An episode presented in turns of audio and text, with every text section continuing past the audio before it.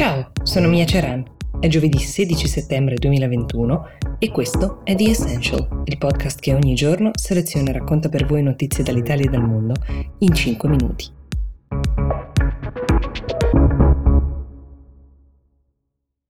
Oggi partiamo da un tema di cui nel nostro paese si discute da anni, ma senza che ci siano mai stati dei passi concreti, diciamo, per il cambiamento dello status quo, ovvero la depenalizzazione della cannabis. Ne parliamo perché forse Adesso sta accadendo qualcosa di inedito, c'è una raccolta firme in corso, la cosa inedita è che per partecipare basta avere lo SPID, cioè basta avere la firma digitale che forse avete già perché ha molteplici usi a livello amministrativo. Nei primi tre giorni dal lancio dell'iniziativa, che è partita uh, cinque giorni fa, sono state raggiunte più di 300.000 firme, ora siamo vicini abbastanza al traguardo delle 500.000 adesioni, quelle necessarie per poter indire il referendum, ma c'è tempo ancora fino a fine mese. Di inedito intanto c'è il fatto che partecipare è facile, prova è che se vengono rimossi diciamo gli ostacoli la gente effettivamente partecipa, ma soprattutto questa risposta popolare così importante spiazza i grandi partiti che da anni evitano di confrontarsi in maniera netta sul tema. Il referendum infatti è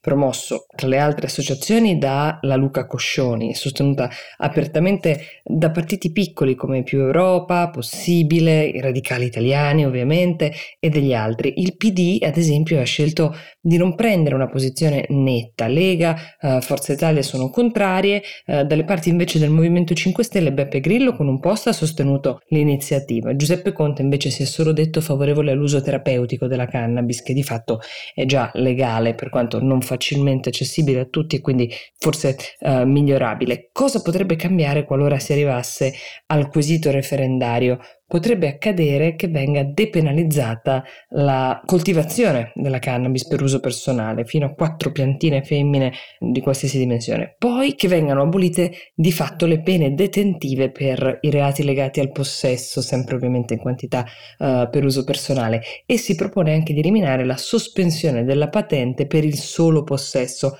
Restano, questo sia chiaro, le pene legate alla guida in stato di alterazione psicofisica, quelle ovviamente non sono in discussione. Se pensate che valga la pena esprimere la propria opinione in un'occasione in cui si può in qualche modo aggirare, se vogliamo, lo stallo della politica su un tema così sensibile, partecipando attivamente, siete in tempo per farlo fino a fine mese, trovate tutte le informazioni sul sito referendumcannabis.it.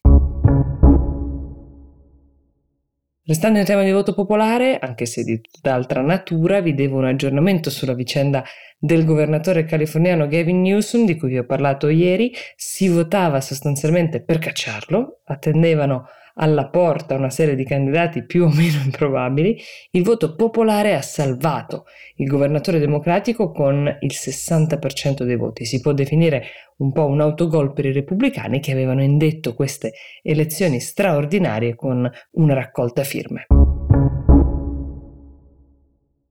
Restiamo negli Stati Uniti. Si è tenuta ieri al Senato un'udienza in cui ha testimoniato, insieme ad altre sue colleghe ed ex colleghe, la ginnasta americana più premiata di sempre, Simone Biles.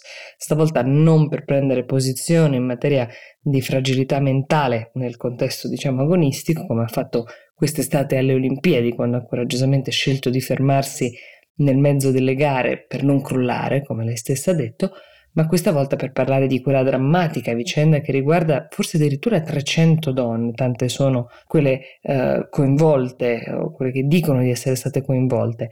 Tutte ginnaste, alcune bambine all'epoca dei fatti, che accusano appunto il medico sportivo Larry Nassar di molestie sessuali.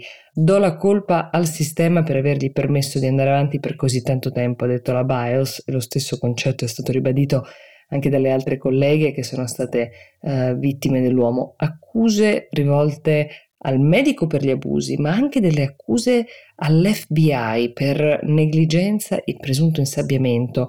L'FBI dovrà rispondere di ritardi nelle indagini, lungaggini più che sospette che hanno permesso all'uomo di continuare a molestare sessualmente atlete impunemente per anni. C'è stato, secondo le donne che hanno offerto la loro testimonianza, un silenzio colpevole per diversi anni, una protezione quasi di quest'uomo, un'accusa pesantissima, alla quale l'FBI ha risposto dicendo che la condotta è stata sicuramente reprensibile, con alcuni errori fondamentali, che però uno dei due agenti ritenuti responsabili per il lavoro mal svolto è stato rimosso la settimana scorsa dal suo incarico. L'altro, purtroppo, era in pensione da molto tempo prima che si potesse intervenire dal punto di vista disciplinare.